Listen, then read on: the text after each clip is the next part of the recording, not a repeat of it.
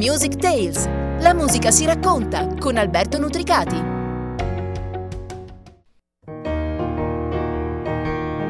Buonasera e benvenuti alla prima puntata della seconda stagione di Music Tales, racconti in musica sui protagonisti della scena musicale degli ultimi 60 anni. Ai microfoni è Alberto Nutricati che vi terrà compagnia per la prossima ora Dopo aver dedicato la precedente stagione a raccontare la straordinaria storia degli immensi Pink Floyd e ad ascoltarne la musica, quest'anno voltiamo pagina per parlare di un'altra band, anch'essa protagonista indiscussa del panorama musicale internazionale, e ciò nonostante i soli sei anni avuti a disposizione per far conoscere al mondo la propria musica. Siamo nel 1965, stesso anno della fondazione dei Pink Floyd attorno alla figura del mitico Sid Barrett. Nello stesso identico anno, ma dall'altra parte dell'oceano, quattro ventenni fondano una band che avrebbe impresso un segno indelebile sulla scena musicale mondiale. Il loro nome è The Doors. Nel corso della puntata scopriremo i retroscena sulla fondazione del gruppo e perché Morrison e compagni vollero darsi quel nome. Lo faremo tra aneddoti e curiosità, avendo come filo conduttore la musica. Ascoltiamo il brano di apertura del loro primo e omonimo album, The Doors, appunto. A voi, Break On Through to the Other Side. You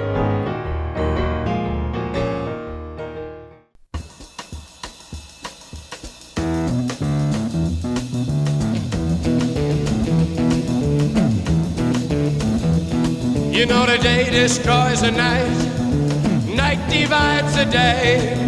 Try to run, try to hide, break on through to the other side, break on through to the other side, break on through to the other side, yeah.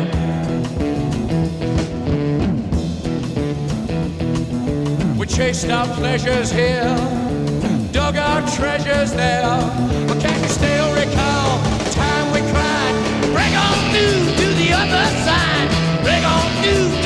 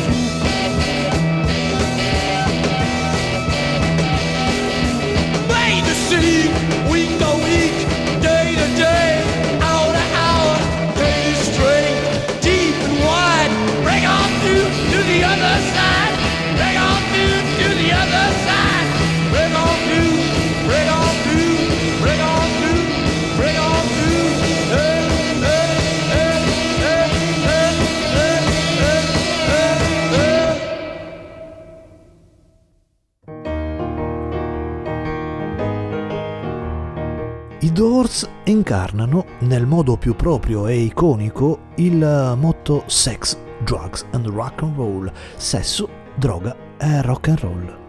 Tutti aspetti che la band californiana vive ai massimi livelli. A comporre i Doors sono il cantante Jim Morrison, il chitarrista Robbie Krieger il tastierista Ray Manzarek e il batterista John Densmore. Due parole sul brano che abbiamo ascoltato, Break On Through to the Other Side. Il pezzo anticiperà di tre giorni, come singolo, l'uscita dell'album d'esordio del quartetto. Pur essendo oggi conosciuto come uno dei pezzi più emblematici della produzione artistica dei Doors, nell'immediato non ebbe la stessa fortuna delle altre hit del gruppo, dovendosi accontentare, si fa per dire, della posizione 126 delle classifiche statunitensi. Meglio andò nel Regno Unito dove raggiunse, ma solo molti anni dopo la pubblicazione, la posizione numero 64.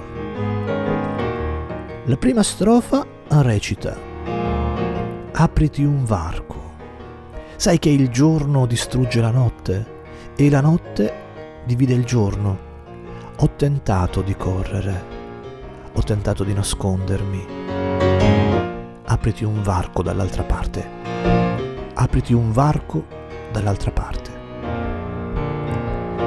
Si tratta di un brano molto ritmato in quattro quarti che risente di numerose influenze il ritmo di batteria di John Densmore è in stile bossa nova.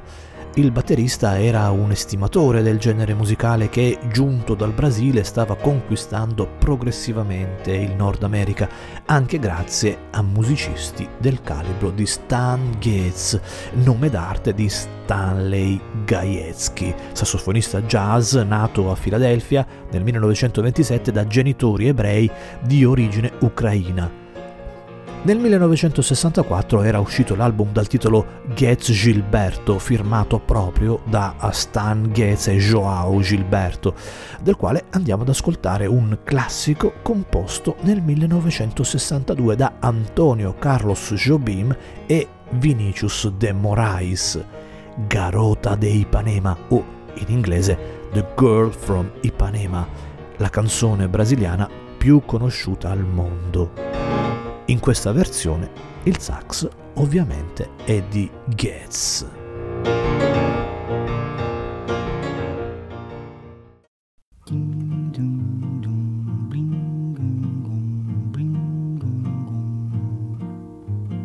Olha que coisa mais linda, mais cheia de graça. Ela, menina que vem e que passa, num doce balanço, caminho Moça do corpo dourado do sol de Ipanema, o seu balançado é mais que um poema, é a coisa mais linda que eu já vi passar. Ah, porque estou tão sozinho. Ah, porque tudo é tão triste. A beleza que existe, a beleza que não é só minha, que também passa sozinha. Ah, se ela soubesse que quando ela passa, o mundo sorrindo se enche de graça e fica mais lindo por causa do amor.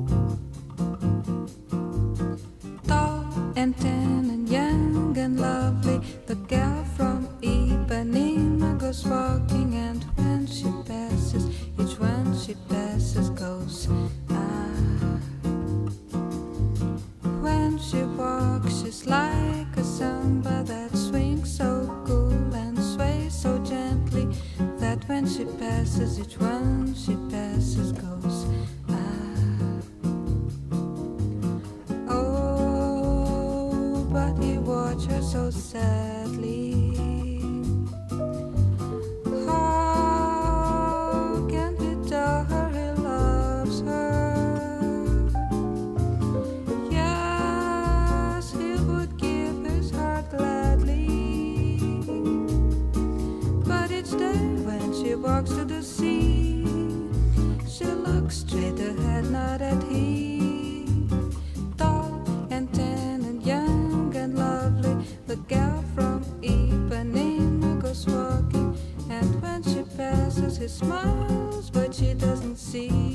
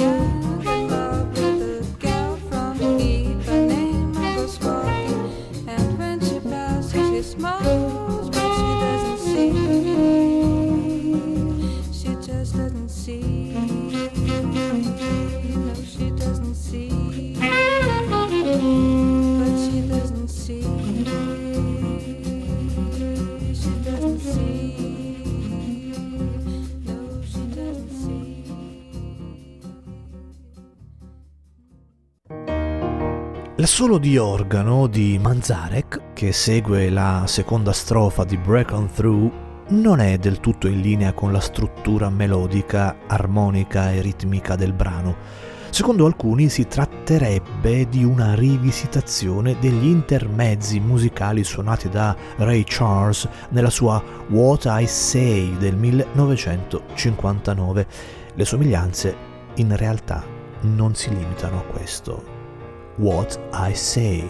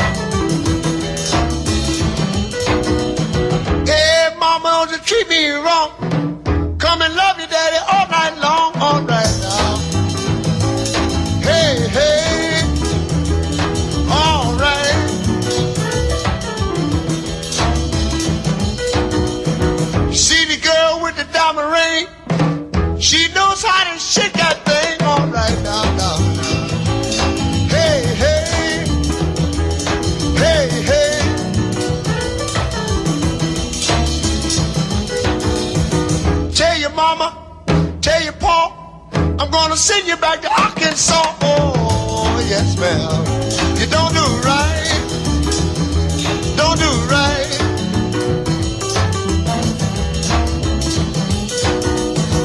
When you see me in misery, come on, baby, see about me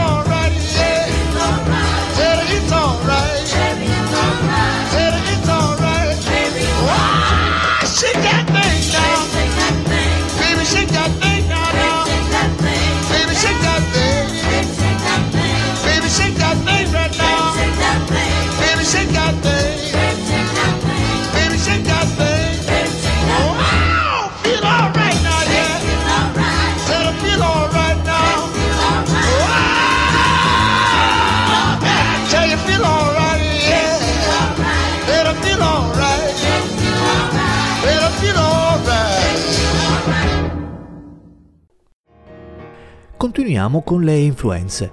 Il chitarrista Robbie Krieger ammette di aver preso ispirazione per i suoi riff dalla versione di Paul Butterfield della canzone Shake Your Moneymaker, originariamente composta e registrata dal chitarrista blues Elmore Jones, ma andiamo ad ascoltare Shake Your Moneymaker nella versione della canzone Paul Butterfield Blues Band. Shake your moneymaker.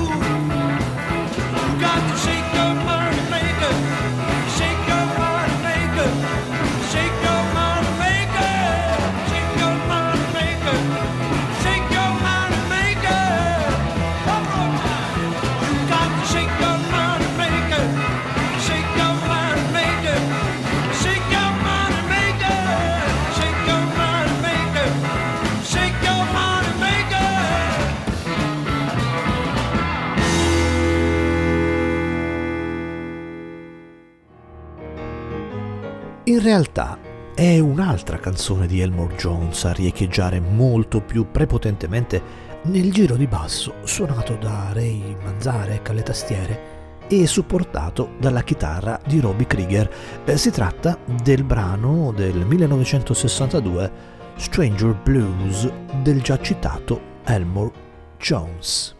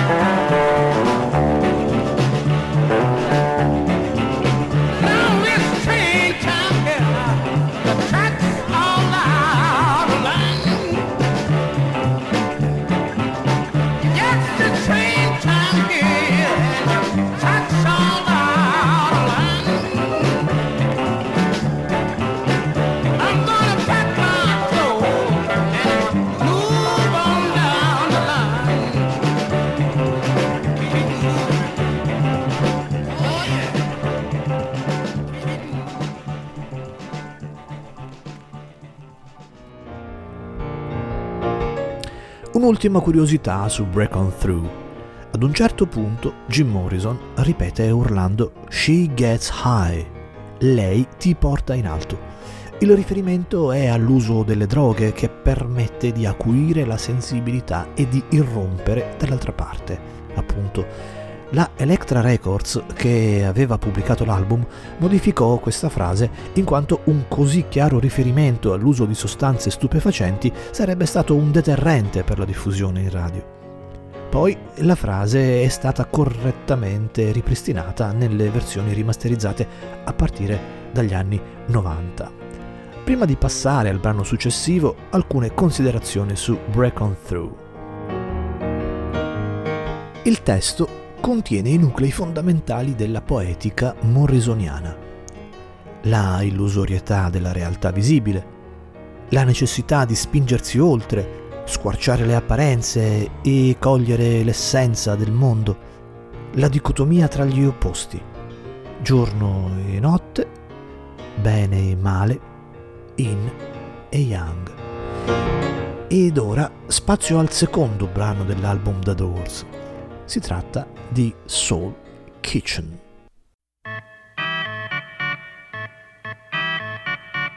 Well,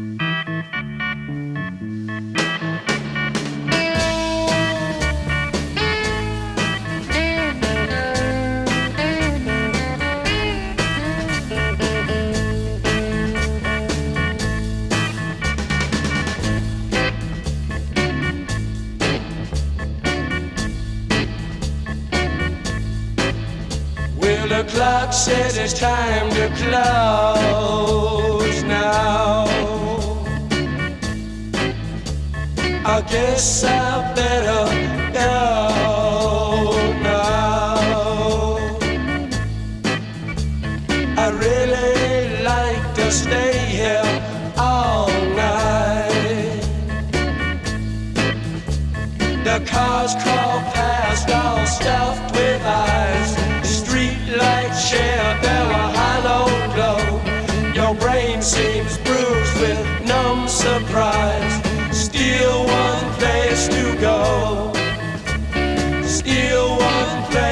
go. Let me sleep all night in your soul kitchen.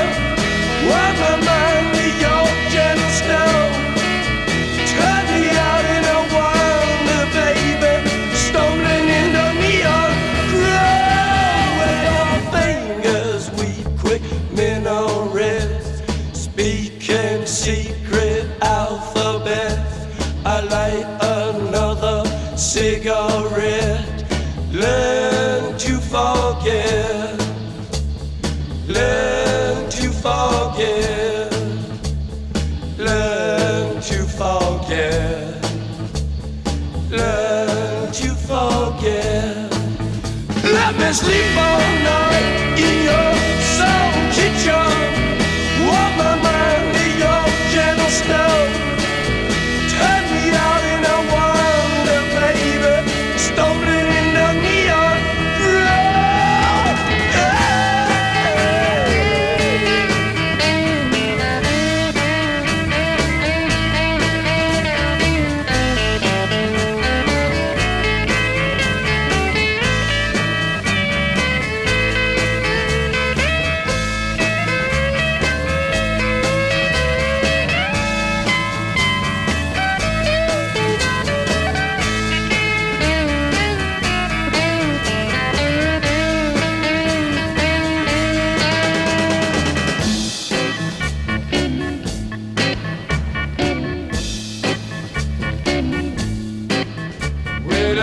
says it's time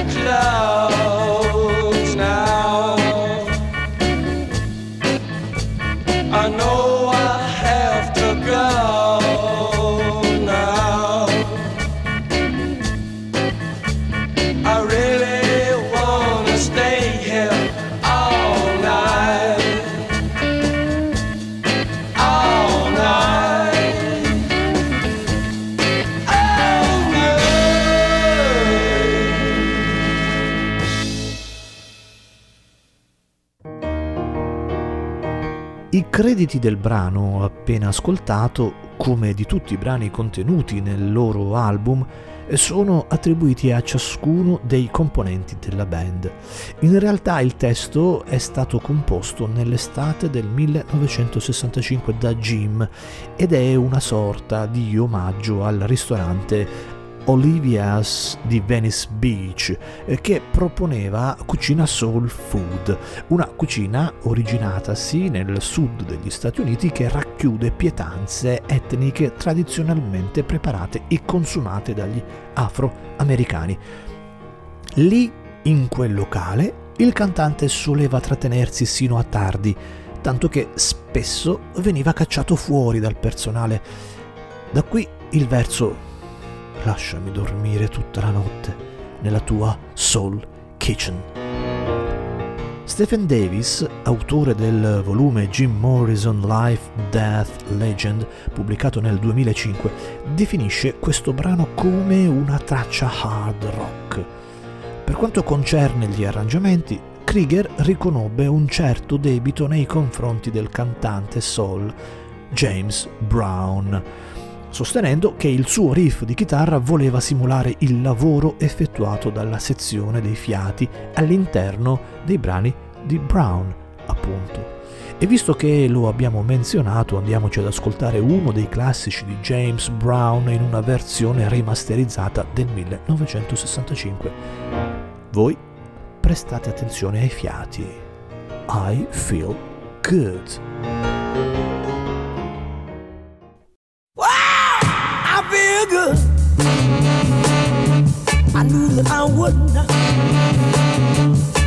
Feel good. I knew that I would not. So good, so good. I got you. Wow, I feel nice. A sugar and spice. I feel nice a sugar and spice.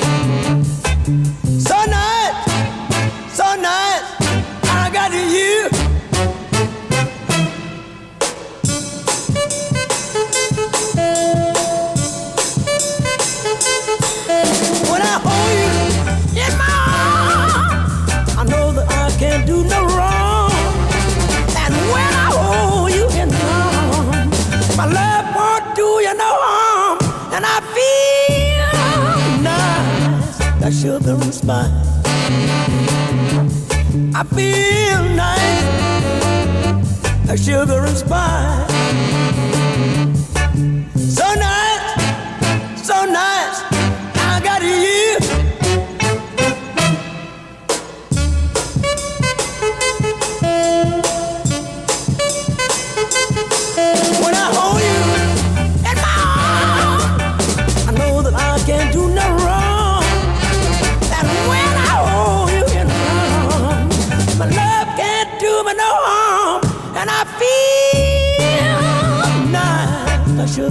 Sugar. I feel nice, like sugar and spice. So nice, so nice that I got you. Wow, I feel good. I knew that I would not.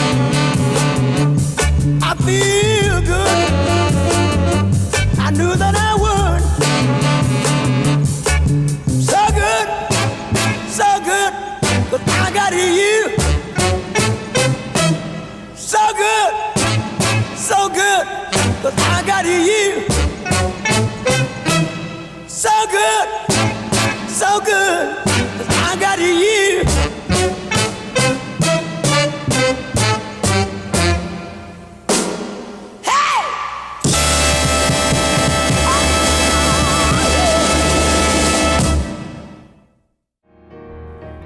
critico musicale Grail Marcus sostiene che Soul Kitchen sia per i Doors ciò che Gloria era per Van Morrison, leader dei Them, che incidono il brano nel 1964, brano che i Doors riproponevano spesso ai loro esordi. Le somiglianze non stanno tanto nella melodia, quanto piuttosto nel tempo, nel ritmo e nella cadenza che darebbe un senso di liberazione. Gloria.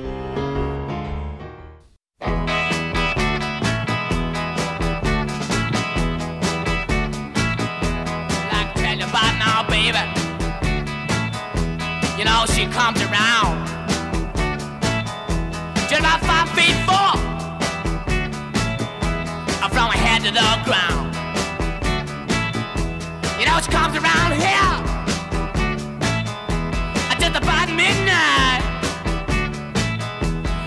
Feel so good. She make her feel alright. And her name is G.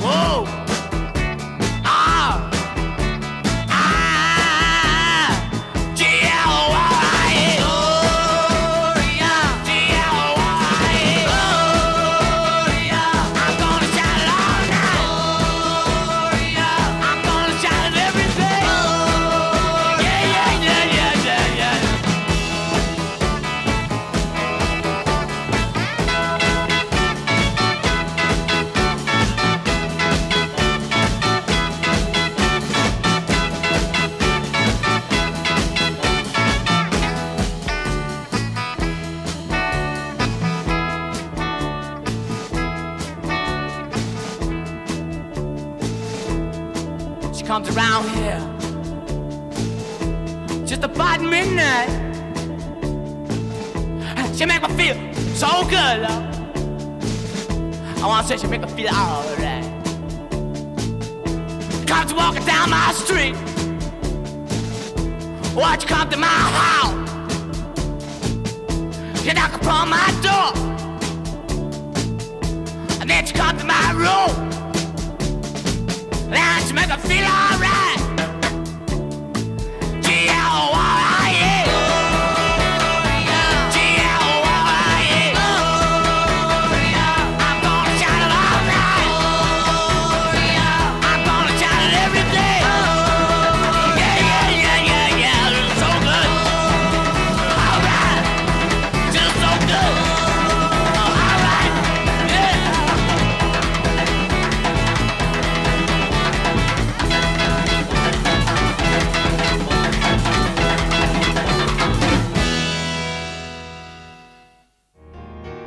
Analizzando il testo, Paul Williams, in un articolo uscito sulla rivista Crowd Daddy del 1967, paragonava Soul Kitchen a Blowing in the Wind, celeberrimo pezzo composto da Bob Dylan nel 1962. E allora godiamocela questa canzone in una versione live del 2 luglio 1962. Blowing in the Wind.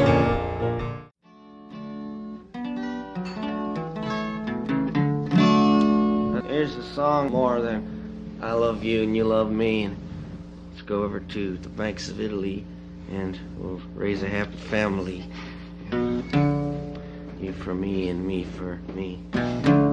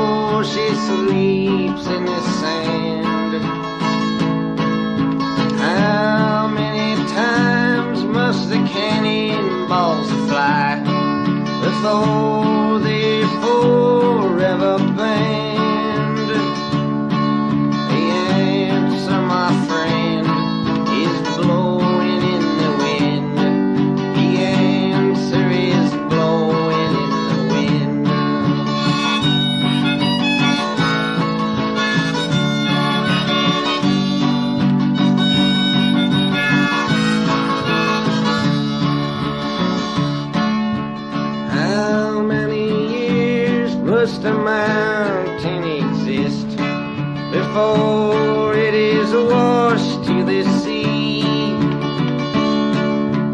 How many years can some people exist before they're allowed to be free?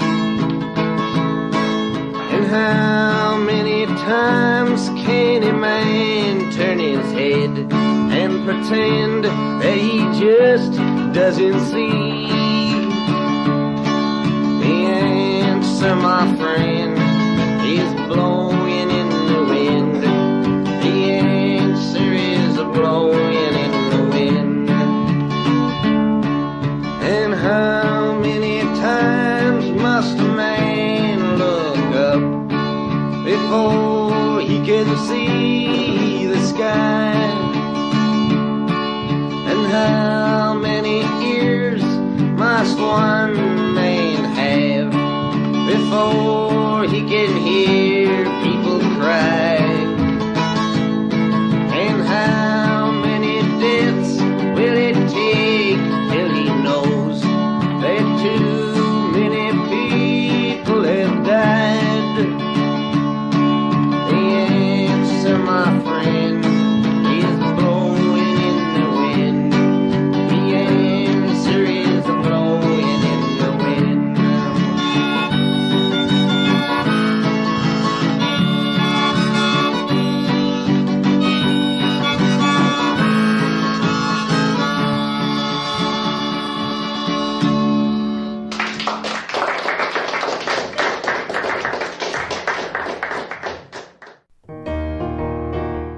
pensare che l'incontro tra quelli che sarebbero divenuti i Doors fu il frutto di circostanze fortuite e casuali. Nel 1964 giunge a Los Angeles, al seguito del padre, un ammiraglio della Marina degli Stati Uniti, un giovane disinvolto, arguto e inquieto. Il suo nome è James Douglas Morrison, ma gli amici lo chiamano Jim. Jim ha un'indole ribelle, un quoziente intellettivo molto al di sopra della media, ama leggere, ma i rapporti con i suoi genitori sono pessimi. Il padre vorrebbe che intraprendesse la carriera militare, ma Jim non ne vuol sapere. Sogna di diventare un artista e si iscrive ad un corso di cinematografia all'Università di Los Angeles ed è in quel corso che incontra un certo Ray Manzarek di origini polacche, giunto a Los Angeles dalla gelida Chicago con una laurea in economia in tasca e la passione per la musica. Ray suona le tastiere e con i suoi due fratelli aveva messo su una band dal nome Rick and the Ravens. L'anno successivo una congiuntura astrale particolarmente favorevole fa sì che Jim e Ray, partecipando ad un corso di meditazione trascendentale, incrocino sulla loro strada un chitarrista amante del rhythm and blues e di musica indiana e un batterista cresciuto a suon di jazz e musica classica. Sono Robbie Krieger e John Densmore. Il quartetto è completo e nel 1965 i tempi sono ormai maturi per entrare nella storia. Nell'estate del 65, nell'assolata California e più precisamente a Venice Beach, nasce una delle band più iconiche di sempre, The Doors. Ma è tempo di lasciare spazio alla musica. Lo facciamo proponendovi il terzo brano dell'album, The Crystal Sheep. Si tratta di una canzone d'amore che, secondo quanto dichiarato da Desmore, era stata scritta da Jim nel 1964, ispirandosi alla propria vicenda personale. In quel periodo, infatti, il cantante dei Doors aveva appena rotto con la sua fidanzata Mary Werbelow. Il chitarrista aggiunge inoltre che la canzone era contenuta nel famoso quaderno di poesie che Jim aveva con sé quando fu formato il gruppo. Qualcuno ha voluto vedere nel brano, come spesso accade nel rock, in particolar modo nei testi di Morrison, dei riferimenti nascosti alla droga, ma a eliminare ogni sospetto ci pensa Desmore. Era una canzone d'addio, dice il chitarrista, per un amore che stava per finire. Before you slip into unconsciousness, I'd like to have another kiss, another flashing chance at bliss, another kiss, another kiss.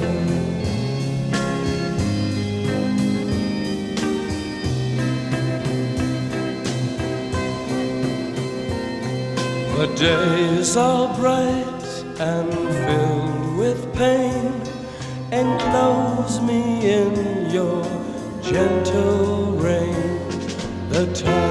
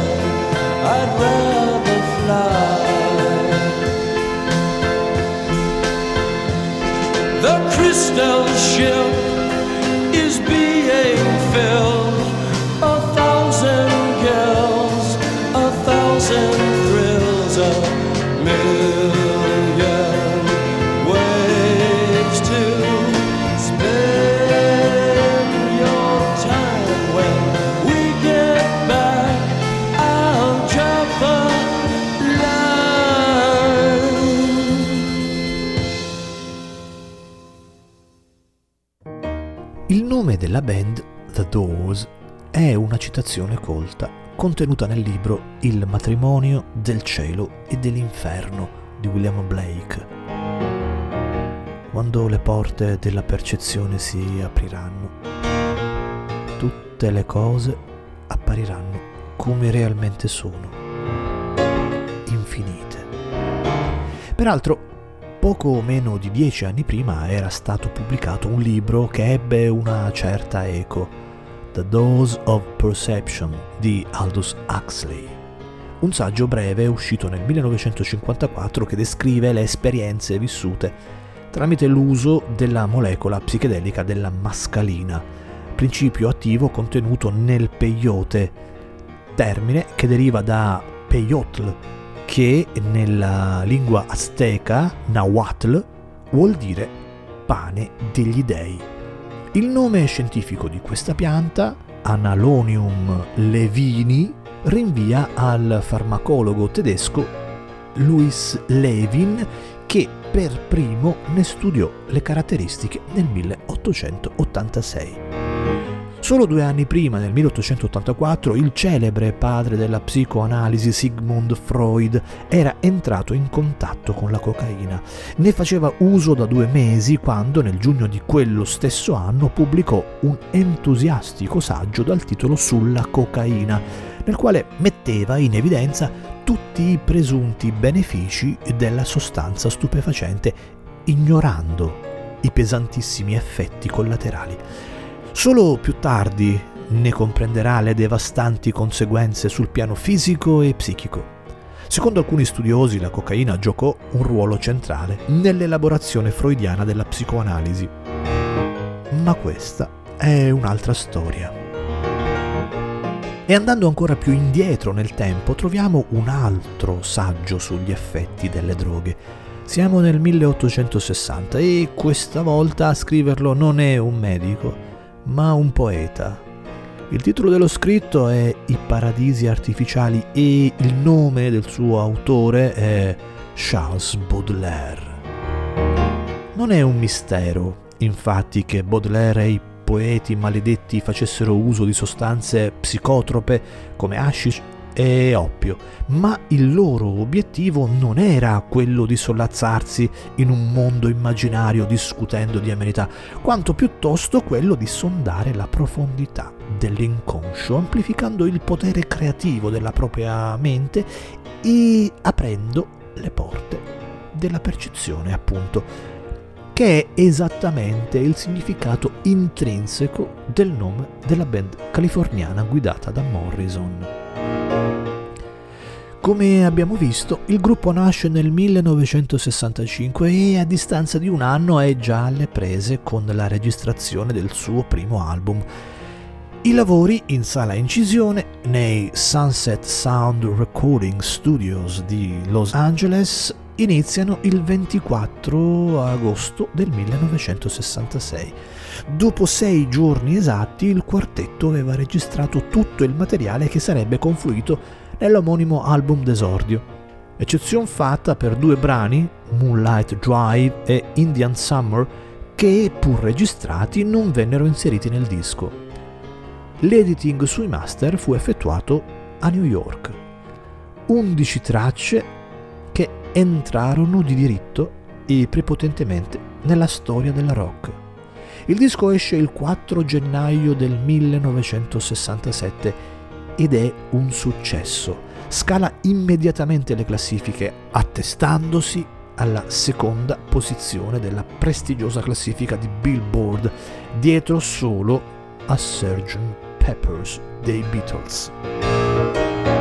L'appuntamento con la vetta è questione di tempo e giunge il 29 luglio del 1967 quando Light My Fire sale al primo posto della classifica dei singoli dove resterà per tre settimane, conquistando il disco d'oro in virtù del milione di copie vendute. Torniamo all'ultimo brano ascoltato, The Crystal Sheep. Il brano compare come lato B del singolo Light My Fire. Diverse le cover di questa canzone. Segnaliamo quella dei Duran Duran inserita nell'album Thank You del 1995, quella del pianista George Winston e quella contenuta nell'album The Obsidian Conspiracy del 2010 pubblicato dalla band heavy metal Nevermore. La prima puntata della nuova stagione si avvia a conclusione. Ringraziandovi per l'ascolto e dandovi appuntamento alla prossima, come sempre con Music Tales, come sempre su diffusione stereo, concludiamo sulle note di The Crystal Sheep, nella suggestiva e delicata versione per solo piano di George Winston. Il brano è contenuto all'interno dell'album Night Divides the Day, The Music of the Doors, pubblicato nel 2002 e contenente alcuni dei più noti brani dei Doors.